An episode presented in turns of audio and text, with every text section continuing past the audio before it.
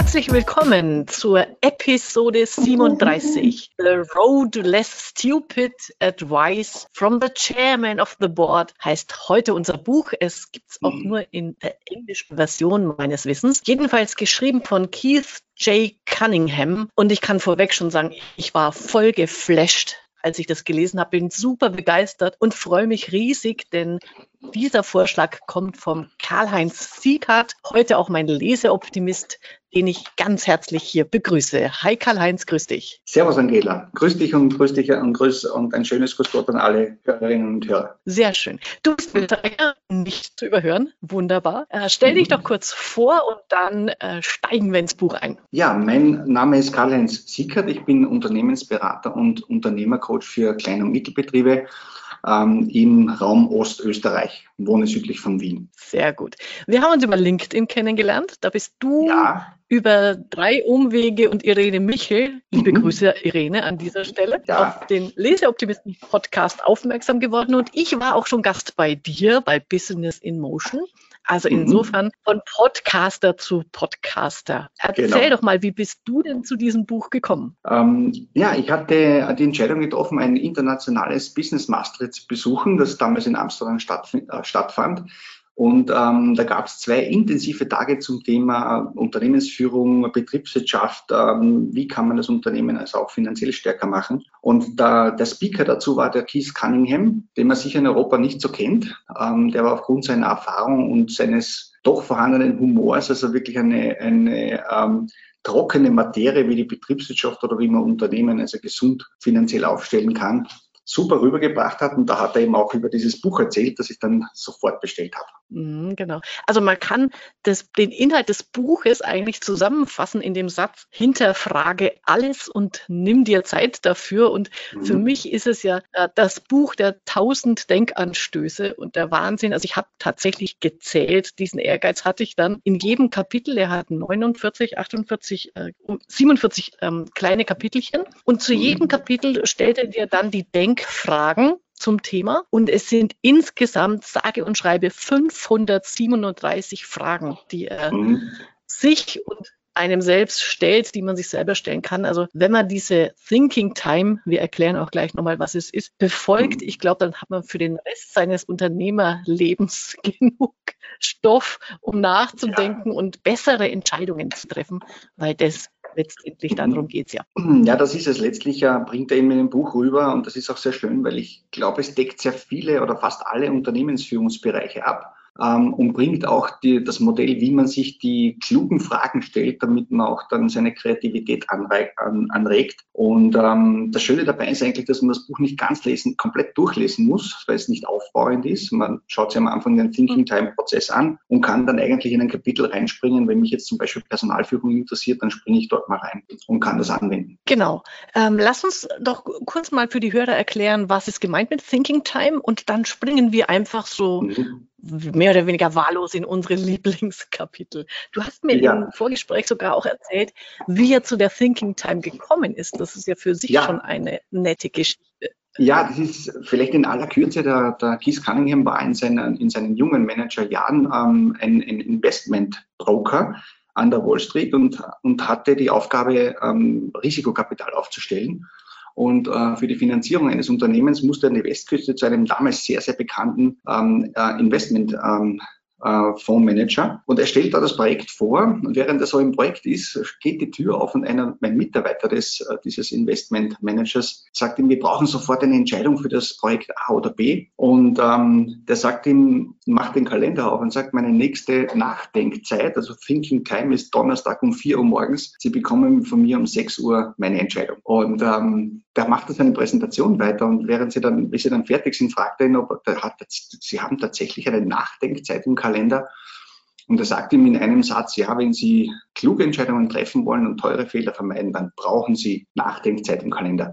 Und die Geschichte ist dann damit nochmal Vorläufer vorbei und viele Jahre später, als der Keith Cunningham eine Megapleite hinlegt in einer Immobilienblase, die ungefähr 10 Jahre vor dieser ganz großen weltweiten passiert ist, ruft er ihn dann an und sagt, Thinking Time, das probiere ich jetzt aus. Und jedes Mal, wenn ich nachdenke, schlafe ich ein. Was haben Sie damals gemeint? Und er erklärt ihm dann eben Weil das erklärt dir, wenn du brauchst eine gute Frage, über die du nachdenken kannst, und dann kommst du zu guten Antworten. Und er beschreibt eben dann, wie er das für sich anwendet, und macht das laut seinen Aussagen mindestens 3-mal die Woche und kann so eben alle die Entscheidungen, alle wichtigen Entscheidungen, die er hat, für sich aufarbeiten und damit den Sukkus rausholen, was eine gute Entscheidung ist. Genau. Und das Wichtige und also dieses Nachdenkzeit. Ich bin mir für mich jetzt noch nicht sicher, ob ich es schaffe, in dieser Konsequenz so oft über die Details nachzudenken. Aber was er natürlich richtigerweise sagt, ist, die dummen Entscheidungen oder die Entscheidungen, die dir Geld kosten, sind in der Regel diejenigen, wo du einfach nicht gut drüber nachgedacht hast, weil du entweder zu optimistisch bist, kann ich mir an die Nase fassen. Irgendwo sagt er auch, der IQ geht durch Optimismus, senkt den IQ um 25 Punkte, weil man einfach mit voller Begeisterung sich in den Wahnsinn stürzt, ohne über die Folgekonsequenzen nachzudenken. Und dieses Nachdenken, dieses Fragenstellen, was dazugehört, als unmittelbar wichtigsten Prozess, die sich gute Fragen dazu zu überlegen, ist einfach das A und O. Und da hat er natürlich recht. Das kann an der Stelle sagen. Eindeutig. Ein Zitat, das ja da gut dazu passt, was mir eines der Lieblingszitate ist aus dem Buch, wo er sagt, wir müssen uns bewusst sein, dass selbst die größten Fehlentscheidungen mit einer guten Idee begonnen haben. Und das ist natürlich ein wahrer Satz. Ja? Also niemand macht absichtlich eine Fehlentscheidung, sondern wir sind davon überzeugt, dass es eine gute Idee ist. Und wenn es dann danach Geld kostet und vielleicht sogar das Unternehmen gefährdet, ist das natürlich eine Sache, die man vielleicht durch kluges Nachdenken hätte verhindern können. So, und er hat tatsächlich einen richtigen Thinking-Time-Prozess für sich etabliert, wo man sich ein paar Sachen, denke ich mal, abschauen kann. Also das Erste, was ich gut finde, also das werde ich auf alle Fälle mal für mich auch übernehmen, wenn es um neue Ideen, ums Durchdenken von Sachen geht. Er sagt einfach, nimm dir eine Stunde Zeit nehmen, dafür eine Dreiviertelstunde eben zum Ideen sammeln und eine Viertelstunde für die Bewertung der Ideen. Also dass man sich das schon mal vorplant, dass man nicht einfach nur Ideen sammelt, sondern auch mit so eine Bewertungszeit drin reinnimmt. Und dass man dann auch sich natürlich, bevor man sich hinsetzt, die kluge Frage in verschiedenen Variationen vorbereitet. Und dann, das war für mich ein Aha-Erlebnis, sich am besten einen eigenen Platz dafür sucht, den Denksessel, habe ich das für mich genannt, wo man möglichst ablenkungsfrei einfach sitzt und konzentriert einfach nur denkt und natürlich seine Notizen macht. Und vor allem empfiehlt er auch, dass man sich wirklich von allen Störungen abschottet. Mit Störungen sind wir heute mehr als versorgt. Das heißt, sämtliche Push-Up-Nachrichten ausschalten, Mobiltelefon auf Flugmodus stellen und auch am besten einen Wecker stellen auf diese 45 Minuten, weil sonst in dem Moment, wo du zwischendurch auf die Uhr siehst, bist du schon wieder selbst abgelenkt. Und ich glaube, allein die Tatsache, dass man sich dann wirklich in Ruhe Zeit nimmt, bringt viel. Ich habe das erst jetzt am Samstag wieder gemacht, weil ich eben ein Projekt auf den Markt bringen möchte, was jetzt momentan durch diese neue Situation, Lockdown etc., die wir in Österreich schon wieder haben, verändert ist. Und da habe ich mir dann wirklich eine Stunde Zeit genommen und da sammelst du dann schon 4-5 Seiten an Ideen. Ob die umsetzbar sind oder nicht, die Frage stellt sich ja in diesem kreativen Prozess zuerst nicht, sondern die Frage ist ja dann erst im zweiten Teil in diesen 15 Minuten aufarbeiten, wo man dann so die 2-3 wirklich guten Dinge, die man auch für umsetzbar hält, zusammenfasst. Und allein das zu tun, ist natürlich schon eine großartige Sache. Ja, genau. Und da hat dann so einen kleinen Extra-Tipp, den finde ich großartig, nämlich wenn du dir dann deine Stichworte machst, am besten eben mit so Aufzählungspunkten, immer, wenn du ein Stichwort hingeschrieben hast, einen leeren Aufzählungspunkt als nächstes hinmalen, weil das signalisiert deinem Hirn, da kommt noch was. Das finde ich total eine gute Kreativitätsidee. Das stimmt tatsächlich. Das habe ich habe das am Anfang nicht beachtet gehabt, weil der Prozess wird ja mit 20 Punkten oder so beschrieben. Und ich kann das bestätigen. In dem Moment, wo du den nächsten Punkt schon wieder hinmachst, ist auch dein Hirn schon wieder dabei, nach vorne zu denken. Das ist wirklich gut. Ja, genau. Also wir können jedem ans Herz legen, sich so eine Thinking Time zuzulegen, zu etablieren.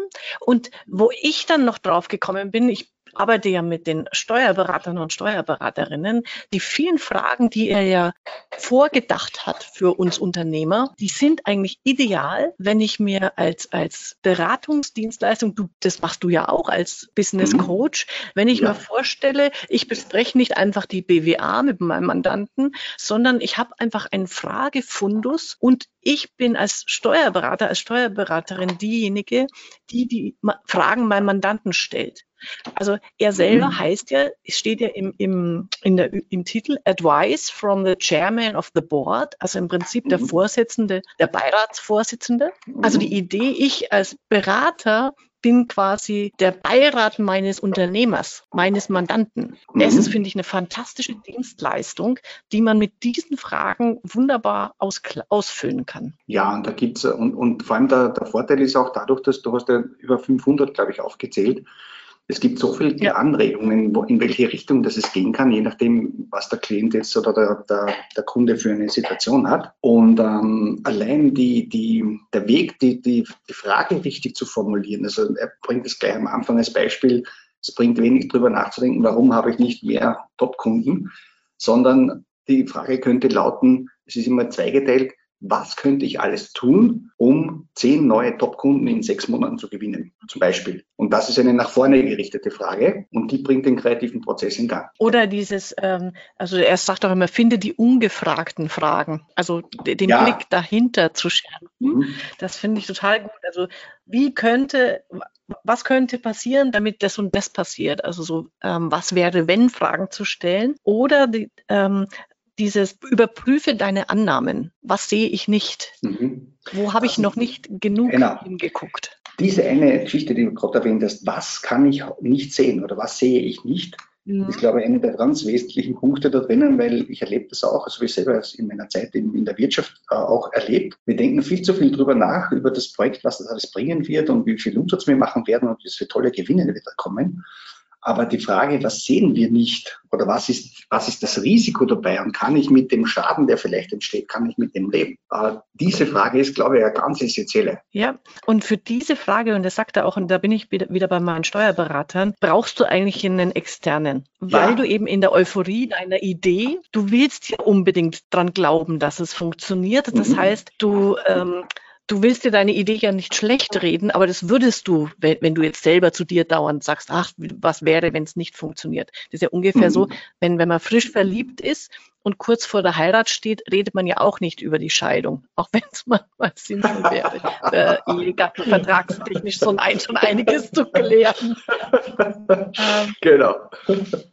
Aber da ist es genau der Punkt eben, nimm dir jemand externen, der dir die Fragen stellt und vielleicht auch unbequem ist und vor allem auch ehrlich und der dich dann eben auf den richtigen Weg bringt, um eine bessere Entscheidung zu treffen. Und das finde ich, das liegt für mich da dabei. Ja. Ich glaube, die Quintessenz ist ja dann letztlich dabei, wenn du dir diese Seite auch überlegst, dann kann ja trotzdem sein, dass die Entscheidung, die du ursprünglich treffen wolltest, genau die richtige ist. Aber du hast dir, und das passt ein bisschen zu dem Methodenkoffer, den du mir da vom Nordwandprinzip ja auch erzählt hast, du hast einfach die Variante durchüberlegt und kannst viel schneller reagieren, wenn es nicht so läuft, wie du das planst. Und ich glaube, deswegen ist diese Fragestellung, was kann ich nicht sehen oder was könnte schiefgehen, was sind so die indirekten Konsequenzen meiner Entscheidung? Wenn ich das schon überlegt habe, bin ich vielleicht trotzdem bei der Entscheidung, kann sie aber auf, sagen wir, abgesichertere Beine stellen. Sehr gut. Lass uns mal in ein paar Kapitel reinschauen und da ein kleines Bonmot, das hat mich sehr amüsiert, weil er dann jedes inhaltliche Kapitel beschließt mit dem Satz, now go think, you will thank me later, KJC. Und da muss ich jedes Mal schmunzeln. Ja, ich glaube, das ist so das ist ein Satz, den er sich, glaube ich, marketingtechnisch wirklich gut erarbeitet hat. Da steht auch, wenn man seinen Newsletter abonniert, unter seiner Signatur. Absolut cool. Absolut cool, weil das natürlich in jedem Kapitel kommt. Und you will thank me later sagt schon alles. Ja. Genau. Also ich werde ihm auch, das mache ich ja immer, ich schreibe den Buchautoren, über die ich einen Podcast mache, also ich werde ihm ein nettes Mail schicken, von dem Podcast erzählen und ich werde mich bei ihm bedanken. Ja, das wusste ich noch nicht, aber finde ich eine sehr schöne Sache, ja, sehr schön. So, du, ich starte mal mit einem meiner Aha-Kapitelchen, nämlich die 4 Hüte eines Unternehmers. Oh ja, oh ja.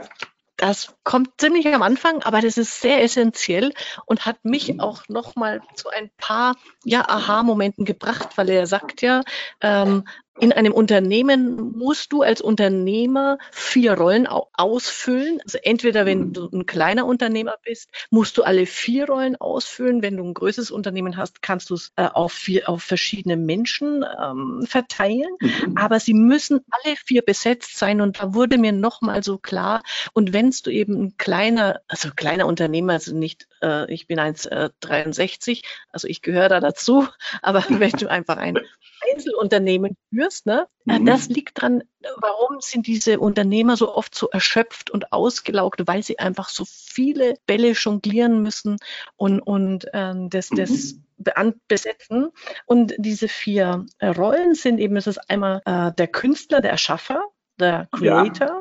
Das zweite ist der Operator, der Betreiber, der Techniker, der Owner, der Inhaber und das Board, der Investor. Und für mich war diese 4. Rolle, ehrlich gesagt, nicht klar, also auch für mich selber nicht, dass du im Prinzip genau als spezifische Rolle hast, was könnte schiefgehen, wie kann ich Schaden mindern oder falls Schaden auftritt, die Kosten reduzieren. Also diese klassische Investorenbrille, um dein Vermögen zu halten oder zu vermehren. Das fand ich nochmal einen wichtigen Punkt. Ja, das ist, da hast du 100% recht, weil auch wenn man die meisten Modelle, die es so gibt, gibt es ja diese 3 Stufen auf dem Weg zum Unternehmer, wo man eben sagt, das ist der Fachexperte, irgendwann ist er vielleicht Geschäftsführer und hat eben Mitarbeiter, ist noch immer Managing-Fachexperte und erst in der 3. Stufe, wenn es dann Richtung Inhabertum geht, geht es auch um den Unternehmer, der letztlich auch irgendwo seine Investition gemacht hat. Und diese 4. Überlegung, die hatte ich vorher auch nicht so stark am Radar. Die ist aber, glaube ich, insofern essentiell, weil er auch den Gedanken da hat, es geht darum, auch das Unternehmen dann auch vor Schaden zu bewahren, wenn du in diesem Board, also in diesem Beirat bist oder diesen Hut des Beirates aufhast. Und da bringt er ein sehr schönes Beispiel, was, glaube ich, das Ganze wirklich angreifbar macht. Im Sport gibt es ja, in ganz vielen Sportarten gibt es ja den Spruch, die Offensive gewinnt Spiele, aber die Defensive gewinnt die Meisterschaft. Und er sagt da, der Hut des Boards, das ist der sagt, Vorsicht Leute, überlegen wir uns das lieber zweimal, schauen wir uns das genau an. Und wenn wir uns ganz sicher sind, dass das eine gute Idee ist, dann machen wir es. Und das ist so eher die Sicht des Boards. Und viele, auch in unserer Region, obwohl es vielleicht in GmbHs etabliert ist, da gibt es oft einen Beirat, der am Papier besteht, aber der nicht genutzt wird. Und ich denke, das wäre eine super Sache für die strategische Entwicklung eines Unternehmens. Ja, genau. Und er hat dann so eine schöne Matrix, die finde ich großartig, was zu den 4 Rollen dazugehört. Und das eine sind, also jede Rolle beantwortet quasi eine Frage und jede Rolle erfüllt ein Motto. Und diese 4 Motto finde ich so treffend. Ja. Also beim Artist ist die Frage, was soll geschaffen werden, was soll erschaffen werden? Und das Motto lautet, if it's not fun, I'm not doing it. Also da habe ich mich so wiedererkannt. Also ich bin auch absolut unternehmerisch auf dieser Schiene unterwegs. Dann kommt der Operator. Also was muss erledigt werden? Was muss heute gemacht werden? Und da heißt das Motto, if it's going to get done, I'll have to do it. Also das ist auch dieses, ich bin derjenige, der alles macht. Dann kommt der Owner. Der fragt sich, was soll strukturiert werden, gemessen, geplant, delegiert. Und so nach dem Motto, das Motto heißt Measure Results, Change Activities. Und jetzt beim Board, ich liebe es. Also kommt eben, was könnte schiefgehen. Und das Motto lautet, not so fast, Cowboy. Ja, ich glaube, das ist eine der großen Dinge, die er so schön auf den Punkt bringt. Und es ist ja auch ein sehr feiner Humor dahinter. Also für alle, die das vielleicht sich in Englisch anhören wollen am Audible, kann ich nur sehr empfehlen, er liest das nämlich selbst. Und er hat so einen feinen Humor dahinter. Und diese Zitate machen dann dreimal mehr Sinn. Und was mir auch gefällt, also das ist schön rausgearbeitet, dieses Thema, wenn man den Outcome anschaut, ist der Eigentümer oder der Business Owner, der hatte diesen Outcome, ich betreibe das Geschäft und davor treibt mich das Geschäft als den Operator. Und beim Artist geht es sehr oft nur um Erfüllung. Das heißt, er macht es um der Erfüllung wegen und vergisst dann oft damit Geld zu verdienen. Das haben wir auch ganz oft im täglichen Beratungsleben. Also wo wir wieder bei dem Punkt sind, so ein externer Berater ist Gold wert. Also, unbedingt. Kann man nicht oft genug betonen. Und er macht ja auch immer, also wirklich sein Humor und seine Geschichten dazwischen machen es auch zu so einem Lesevergnügen. Mir fällt da jetzt gerade diese Geschichte ein. Er spielt wohl viel Golf und ist auch immer mit so einem Golf Pro unterwegs. Und dann hat er einmal erzählt, die Begebenheit, dass er den Ball irgendwo ins Aushaut, also in irgendein Wäldchen. Und es ist schon klar, irgendwie da kommt er nicht mehr wirklich sinnvoll raus und Par wird es auf keinen Fall. Und dann sieht er aber, wenn er jetzt den einen Schlag trifft, dass er durch so einen Winkelast, also so ein Astloch quasi, den Ball schafft, dann und. Also er schmückt das natürlich schön aus. Und dann sagt sein Begleiter, hey, weißt du eigentlich, was ein Double Bogey ist? Und weiß doch jeder, das ist 2 Schläge über Paar. Und dann sagt halt dieser Lehrer, nein, a Double Bogey is a bad shot followed by a stupid one. Und das kann ich als Golfer nur absolut unterschreiben. Immer wenn du denkst, du kannst mit einem Risikoschlag das Spiel retten, dann hast du zu 99% die Tür zum Verlieren aufgemacht. Und auch da geht es oft um Geduld. Manchmal muss man einen Schritt den Ball nur rausspielen auf das Fairway, damit es wieder weitergeht und auf seine Chance halt warten. Und ich glaube, das ist ein schönes Bild fürs Business. Wenn es nicht läuft, ist, glaube ich, der letzte gute Tipp, den man machen könnte, voll auf Risiko zu gehen. Da sind wir wieder bei unserem Investor und Board. Sehr gut. Ein weiteres Kapitel, das mich noch sehr bewegt hat, also es beschäftigt mich jetzt auch gerade aktuell, weil wir bei unserer Delphinet-Runde das Thema Mitarbeiter führen, Mitarbeiter gewinnen, diskutieren und da bringe ich das auch, nämlich sein Kapitel zum Thema Culture is King, also die Unternehmenskultur. Wahnsinn, also das ist wirklich was, da kann man alles durchdenken. Allein für dieses Kapitel lohnt es sich, das Buch zu lesen, weil einer seiner wichtigsten Sätze an der Stelle heißt, you get what you tolerate. Also die Kultur ist das, was du als Chef zulässt, was deine Mitarbeiterinnen und Mitarbeiter so treiben. Und er beschreibt auch nochmal, und das fand ich gut, er definiert Kultur so gut, weil in seiner Definition ist es die Art und Weise, wie die Menschen miteinander umgehen, wie sie kommunizieren miteinander, wie Wertschätzung konkret ausschaut und eben nicht dieses, ich habe einen Kicker in der Küche stehen und es gibt gratis Obst, also da macht er sich auch sehr lustig darüber. Eine Nap-Room, genau, das ist eine der skurrilsten Sachen, die ich gehört habe. Da regt er sich fürbar drüber auf. Und dass eben die Art und Weise, wie die Menschen miteinander umgehen, davon abhängt, wie was du zulässt, also wie die miteinander reden. Und wenn du nicht einen Riegel vorschiebst, weil sich einer schlecht benimmt, dann ist es immer der Chef. Er sagt auch sowas wie, zeig mir eine schlechte Kultur und ich zeig dir den schlechten Chef dazu. Ja. Das ist irre. Toll, was er da alles schreibt und sehr, sehr richtig und wahr. Also ich finde das auch eines der wertvollsten Kapitel neben allem, was man mit dem Unternehmen so strategisch machen kann. Aus einem einfachen Grund, weil er wirklich sehr stark auf das Thema eingeht, dass es für den Leader, wie es im Englischen heißt, für den Unternehmensführer, halt tatsächlich darum geht, sich nicht um die unangenehmen Gespräche zu drücken, sondern diese Dinge auch tatsächlich zu adressieren, anzusprechen und vorzuleben. Und es ist halt, also bei uns im österreichischen Raum sagt man halt gern, wenn ich einen faulen Apfel im Korb habe, dann nützt es auch nichts, 5 frische Äpfel hinzuzugeben, sondern ich muss mich um diesen faulen Apfel kümmern.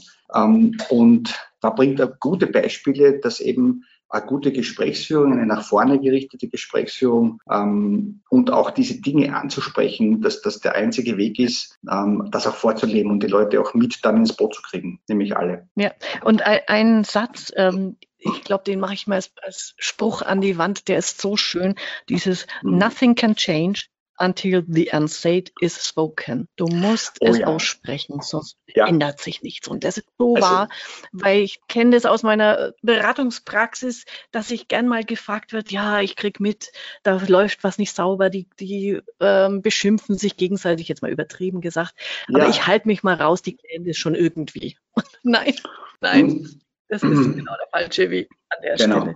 Also er bringt das auch, und ich muss sagen, das ist auch eines meiner ganz oft verwendeten Zitate, wenn es um Change-Prozesse in Unternehmen geht, dass eben nichts sich ändern wird, wenn wir nicht die Wahrheit auf den Tisch legen oder das Ungesagte endlich am Tisch kommt. Und mir gefällt besonders gut, dass er ist natürlich auch sehr, sehr eckig und kantig, der sagt letztlich, dass nicht nur die Kultur ist das, was du tolerierst, sondern es geht dann auch weiter im Personal, sagt er ja, letztlich die Qualität eines Teams, ob das ein Leistungsteam wird oder ein lousy Team, also ein Low-Performance-Team, sagt, es ist ein Ergebnis dessen, welche Leute du für dich gewinnst, also welche du hirest und vor allem welche du nicht feuerst. Das heißt, die Leute, die gelingen anzuheuern fürs Team, aber noch viel wichtiger betont er, wenn jemand dabei ist, der das Team also wirklich toxisch macht, dann geht es auch darum, hier eine Grenze zu ziehen, wobei er sehr schön mit dieser Peggy, mit dieser Mitarbeiterin zeigt, dass es durch einen Coaching-Prozess, durch gezielte Fragen geht, jemanden ins Boot zu holen, der vordergründig einfach seinen Job nicht macht. Und bei dem Spruch, den fand ich nämlich auch nochmal sehr bemerkenswert, eben dieses, es geht so natürlich drum, wen stellst du ein, aber auch wen feuerst du nicht, also wen kündigst du nicht, und da kann viel im Argen liegen. Und da habe ich nur als Nebengedanken dann gehabt, und das gilt übrigens auch für deine Mandanten, für deine Kunden. Eindeutig. Mit welchen Kunden du zusammenarbeitest oder welche Kunden du nicht kündigst, bestimmt sehr, sehr stark auch deinen Gewinn, deine Energie, deine Freude an der Arbeit. Also meine Kollegin Nicola und ich, wir predigen ja schon seit Jahren dieses Demandanten kündigen. Ja. Das kann man an der Stelle einfach nochmal betonen, das zu nutzen, um wirklich hier vorwärts zu kommen. Ja, es ist glaube ich ja oft, das erlebe ich auch in meinen Beratungen. Ich kriege oft die Frage gestellt, naja, ich habe da so einen Kunden, der macht ja doch einen schönen Umsatz, und wie kann ich den beibringen, dass ich mit ihm nicht mehr arbeiten möchte. Und wenn sich dann rausstellt, das ist oft ein Kunde der Anfangszeit, jemand, der damals hat man noch vielleicht alles Mögliche mit sich machen lassen und viel Service geboten. Und dann stelle ich oft auch gerne die Frage, gut, aber wenn der jetzt angenommen, der würde dir den vollen Preis heute bezahlen, der deine Leistung wert ist, würdest du ihn trotzdem haben wollen? Und sehr oft kommt dann die Antwort, nein. Dann weißt du genau, das ist ein Energiesauger, von dem du dich absolut trennen musst, weil selbst wenn er den Preis bezahlt, aber wenn er dich so viel Energie kostet, dass damit der halbe Tag verloren ist, dann musst du als Unternehmer auch irgendwann sagen, okay, das ist nichts für mich, und ich bin mir sicher, du findest jemanden, der gut zu dir passt, aber scheinbar passen wir nicht zusammen. Das kann man ja auch sehr wertschätzend machen, aber letztlich muss man diese Frage für sich wirklich sehr ehrlich beantworten. Ja, und nicht nur für sich, also das haben wir in den Kanzleien ja gerade auch für die Mitarbeiter. Immer wenn dann mal einer erzählt, er hat sich jetzt endlich getraut und die schlimmsten drei, in Anführungszeichen natürlich freundlich und wertschätzend vor die Tür gesetzt, da geht ein Ruck durch die Mannschaft, eine Erleichterung. Ja. Also auch jeder Mitarbeiter, der den dann nicht mehr hat als Mandanten, ist so happy. Ich glaube, darüber schafft man dann auch wieder ganz tolle Mitarbeitermotivation. Und ich stelle mir meine Stellenanzeige vor, wo einfach tatsächlich drin steht, in unserer Kanzlei gibt es keine Stinkstiefelmandanten. Überzeug dich und komm zu uns. Also ich glaube, das wäre doch mein Profil. Ein super Argument, die Kanzlei zu wechseln, wenn man sagt, okay, ich bin alle los, mit denen ich mich immer sonst nur herumärgern muss. Was hast du für Kapitel denn dir als noch besonders bemerkenswert rausgegriffen? Also besonders bemerkenswert, mir gefällt ja diese Geschichte, wo er ja seine jetzige Frau, seine zweite Frau kennenlernt, wo er sagt, oh Baby, und er bringt das so plastisch, und er bringt ja dann zum Schluss den Bogen zum Kunden, wo er sagt, okay, er ist erstes Date, und scheinbar hat es bei beiden gefunkt gehabt, Verzeihung, und er stellt ihm dann die Frage, was erwartest du von deinem Mann, der dich glücklich macht? Und er lässt sich dann vom Kellner ein Blatt Papier bringen und 1,5 Stunden später alles vollgekritzelt. Da dachte er sich, das gibt's doch nicht. Was kann eine Frau da alles wollen? Ja, das ist für mich als Mann ja fast nicht machbar. Und das Highlight dabei, sagt er, sie hat gesagt, auf die Frage, wie würdest du sagen, soll ein Mann zu dir sein? Und sie sagt, ich möchte mich jeden Tag geliebt und verehrt fühlen. Und er sagt, okay, wie soll das Ganze aussehen, dass du dich geliebt und verehrt fühlst? Und dann sagt sie drauf, ich will jeden Tag eine Liebesnachricht bekommen. Und er sagt, jeden Tag? Das ist ja High-Level-Support, da kann ich nur scheitern. Und kein Problem, ich werde dich erinnern, wenn du es vergisst. Und tatsächlich, die sind weit über 10 Jahre zusammen, sagt er, das passiert jeden Tag, egal ob mit SMS oder mit einem Notizzettel am Tisch. Und ich finde das deswegen interessant, weil auf der einen Seite wir sehr oft mit dem Oberflächlichen uns zufrieden geben, was ist die erste Antwort. Aber wenn wir jetzt das dagegenüber sagen, okay, Kunde, du willst zufrieden sein, da bringt er den Bogen dann rüber. Aber was bedeutet es für dich, zufrieden zu sein? Wie schnell muss ich liefern? Was muss ich liefern? In welcher Zeit willst du deine Tickets beantwortet haben? Und. Und wenn wir diese Fragen stellen, kommen wir in die Tiefe und können uns damit auch selber weiterentwickeln. Insofern ist diese Geschichte für mich doppelt interessant, also nicht nur, weil es in den persönlichen Bereich natürlich sehr stark hineinspielt, sondern auch, er bringt dann den Bogen zum Kunden, frag doch deinen Kunden, was es für ihn bedeuten würde, dass du ihn 100%ig zufrieden stellst. Und er sagte auch an anderer Stelle, dass der Kunde sagen würde, ich müsste verrückt sein, zu jemandem anderen zu gehen. Und das ist natürlich eine starke Aussage, ein starkes Statement. Ja, genau. Also ich fand auch dieses Kapitel ganz herzig, aber um diesen Gesichtspunkt dann wirklich dieses, wir nennen es bei uns immer aktives Erwartungsmanagement zu betreiben. Frag deinen Kunden, was und wie er genau sich die Zusammenarbeit wünscht. Und wenn du das erfüllst, dann hast du den glücklichsten Kunden ever. Der geht nicht weg, der bezahlt natürlich nicht jedes Honorar, aber der ist nicht mehr preissensibel, der empfiehlt dich weiter. Also alles, was du dir wünschst, du musst nur einfach mal fragen. Natürlich. Und also wenn man sich und ernst. Richtig. Ja. Wenn man sich das Bild nur vorstellt, ja, dass man einen Kunden hat, der sich sagen würde, ich müsste verrückt sein, zu einer anderen Steuerberatungskanzlei zu gehen. Was das bedeuten würde an positiver Reputation, an Empfehlungen, an den Preisen, die für ihn das auch wert sind dann in einer hohen Beratung. Also das ist natürlich ein schönes Bild für die Zukunft. Ja. Genau, sehr schön. Ein weiteres Kapitel, ich habe mich so amüsiert dabei, allein als ich die Überschrift gelesen habe, diese Rede vom passiven Einkommen. Es gibt ja inzwischen Berater da draußen, ne? Die versprechen dir ja, du machst deinen Online-Kurs und dann strömt das Geld nur so rein. Ja, und das Kapitel 1 Million heißt, in 30 Tagen und so weiter. Und das Kapitel heißt Something for Nothing, Seriously. Ja. Und das ist so wahr, weil, also auch ich bin mal dieser Legende, diesem Mythos erlegen und habe geglaubt, passives Einkommen, da also Karl und ich, wir haben dann so Online-Kurse gedreht in der Hoffnung, dass wenn wir dann mal in Rente gehen in 10 Jahren, dass dann weitere Einkünfte einfach noch so vor sich hin laufen werden, haben aber sehr schnell festgestellt, dass das mit diesem keine Arbeit und Geld verdienen, schlichtweg nicht stimmt. Also auch einen Online-Kurs, wenn er gut sein soll, zu erstellen, ist so unfassbar viel Arbeit. Und den dann zu verkaufen, ist nochmal unfassbar viel Arbeit. Also, da habe ich mich einfach so am... Vor allem auch Geldeinsatz. Und er bringt in dem Vortrag persönlich ja ein Beispiel zu dem Thema passives Einkommen. Er stellt Folgendes vor, 2 Frauen treffen sich beim Café und die eine fragt die andere, wie es in ihrem Liebesleben so geht mit ihrem neuen Freund, und sie sagt, er ist ein hervorragender Liebhaber. Ein Wahnsinn. Und dann sagt sie, wie macht er das? Er tut nichts. Er ist absolut passiv, sitzt nur auf der Couch. Aber er ist ein wahnsinnig toller Liebhaber. Und allein dieses Bild zeigt alles, was das dazugehört. Oder wenn du heute einen Michael Phelps mit seinen fast 30 Goldmedaillen fragen würdest, wie er das geschafft hat, dann würde er mit Sicherheit nicht sagen, na, das war ganz leicht. 2 Stunden Training in der Woche, viel auf der Couch sitzen, viel Fernsehen. So habe ich 30 Goldmedaillen gemacht. Ich glaube, das zeigt einfach, dass diese Legende, und damit gehen ja ganz viele Vertriebsorganisationen auch auf die Welt und auch die Leute los, es gibt eben nichts Passives. Es gibt nur ein Geben und Nehmen und ein Eintauschen. Und wenn ich irgendwann, ich weiß nicht, wenn ich viele Immobilieninvestments habe, bekomme ich natürlich eine Miete. Aber ich muss zuerst diese Investments aufbauen. Also passiv ist nichts, something for nothing. Ja. Ja. Und er sagt ja auch, also das ist auch das Schöne, die einzelnen Kapitel sind auch immer wieder mal miteinander verknüpft. Also er vertieft den einen hier und einen anderen Gedanken dort, aber sie passen zusammen. Und er schreibt dann ja auch, also und trau niemandem, der behauptet, er hat das Rezept für den ewigen Gewinn. Gibt's nicht und niemand kann in die Zukunft gucken, er auch nicht. Und übrigens, trau auch mir nicht über den Weg hier bei all dem, was ich schreibe, sondern denke selber nach. Und das immer ja wieder bei der Thinking Time. Genau.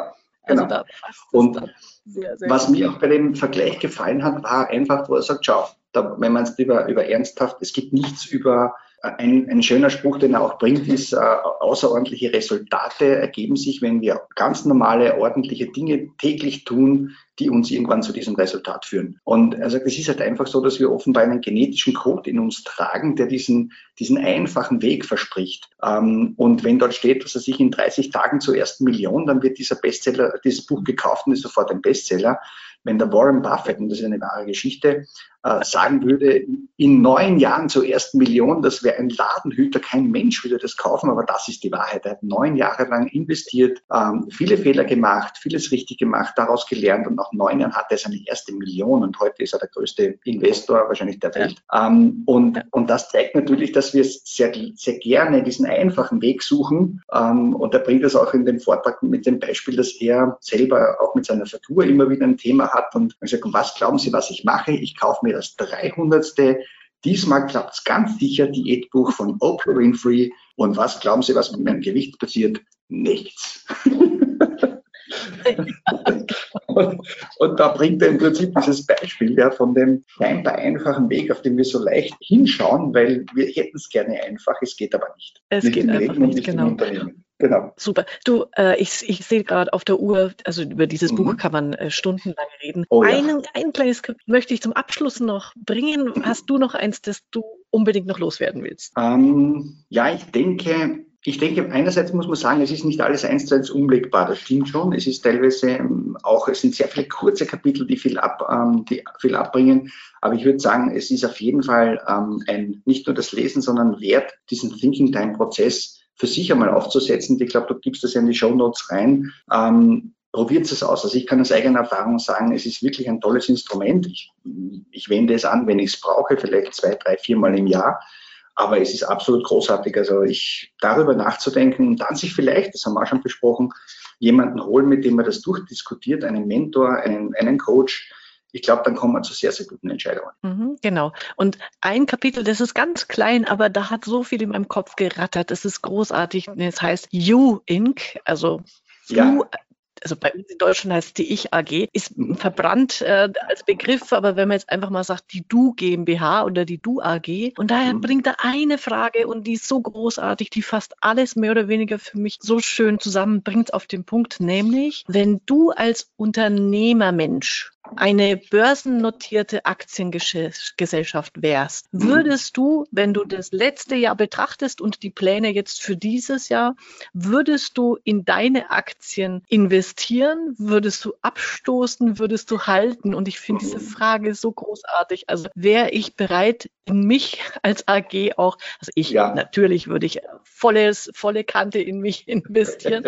Aber mich hat es nochmal einen Gedanken weitergebracht, nämlich, wie viel investiere ich eigentlich in meine eigene Fortbildung, in Forschung und Entwicklung, wenn du so willst. Also welche Budgets stelle ich bereit für mich als Unternehmerperson, um mich weiterzuentwickeln?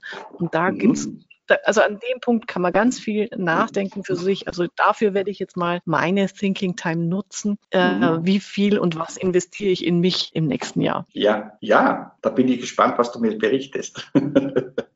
Ich kann auch sogar schon was berichten. Also das Buch hat allein beim Lesen, habe ich mir bei der Thinking Time nämlich vorgestellt, wie ich mich in diesen Sessel setzen werde und worüber ich nachdenke. Und weißt du, was dann passiert ist? Nein. Ich hatte endlich die zündende Idee für mein nächstes Buch. Wow. Also mir ist aufregend. Wow, großartig.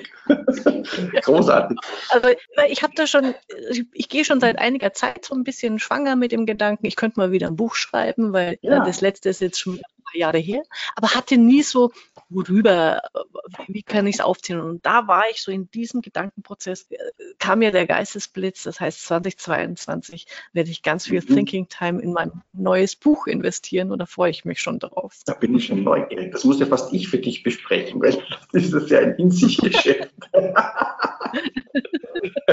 Und haben wir noch Zeit für 2 Sätze? Ja, klar doch. Ja, was mir noch gefallen hat vom Kapitel her, war dieses Mann-Gulch. Ja? Da sagt er, da, und ich glaube, das trifft so auf unsere Zeit, da beschreibt er, es ist eine wahre Geschichte, dass eben eine ganze, in einem Waldbrand an einer Steilküste wirklich viele Feuerwehrmänner ums Leben gekommen sind. Und im Nachhinein hat sich herausgestellt, dass sie deswegen gestorben sind, weil sie den obersten Grundsatz eingehalten haben, trenne dich nie von deiner Ausrüstung. Und man muss sich vorstellen, das sind dann locker 25 bis 30 Kilogramm, die da so ein Feuerwehrmann hat. Die werden ja vorne über den Wald abgeworfen mit dem Fallschirm und so weiter. Und dieses war nicht mehr zu kontrollieren. Und die hatten einen Fluchtweg steil hinauf und die allermeisten hätten es geschafft, das weiß man im Nachhinein, wenn sie den Rucksack weggeworfen hätten. Und ich glaube, dieses Beispiel ist wirklich einerseits tragisch für diese Leute dort. Man hat dann auch die Ausbildung dort geändert, aber ich denke, für unsere Zeit in den letzten 2 Jahren hat sich so viel getan und so viel verändert, dass man durchaus sagen kann, hinterfragen wir mal alles, was wir an Logbuchs oder an Checklisten haben, ist das überhaupt heute noch zeitgemäß oder zieht es uns mehr hinunter oder bringt es uns in Rücklage gegenüber dem Mitbewerb, wenn wir so dran festhalten, auf das wir vielleicht stolz 20 Jahre hingearbeitet haben. Ich glaube, das ist ein wichtiger Gedanke, der mir ganz viel Nachdenkarbeit aufgetragen hat. Ja. Das stimmt. Also gerade durch diese Veränderung in der Welt, durch das Schnelle, sich immer wieder zu hinterfragen, ist die Ausrüstung noch das, die mich weiterbringt? Und natürlich auch, das sagt er auch nochmal gut, sind die Fragen noch die richtigen, die ich mir stelle? Ja. Oder muss ich mir neue Fragen stellen? Also da hängt so unfassbar viel dran. Ja, danke, dass du es nochmal erwähnst, weil das ist wirklich ein wichtiges Kapitel auch hier nochmal zum Nachdenken. Prima. Sehr schön, Karl-Heinz. Das war wieder ein toll anregendes Gespräch. Hat mir viel Spaß gemacht und ich werde mir dieses Buch ganz bestimmt immer wieder mal zur Hand nehmen. Bei den vielen Fragen findet sich immer eine für die Thinking Time. In dem Sinne sage ich danke, wünsche dir eine gute Zeit und bis zum nächsten Mal. Ciao. Ja, liebe Angela, danke fürs Dabeisein und für das Besprechen. Hat mir sehr viel Spaß gemacht und wünsche auch dir in der Zwischenzeit alles Gute. Danke, bis denn. Bis denn. Das war's für heute. Das nächste Buch steht schon im Regal. Auf Wiederhören bei der Leseoptimistin.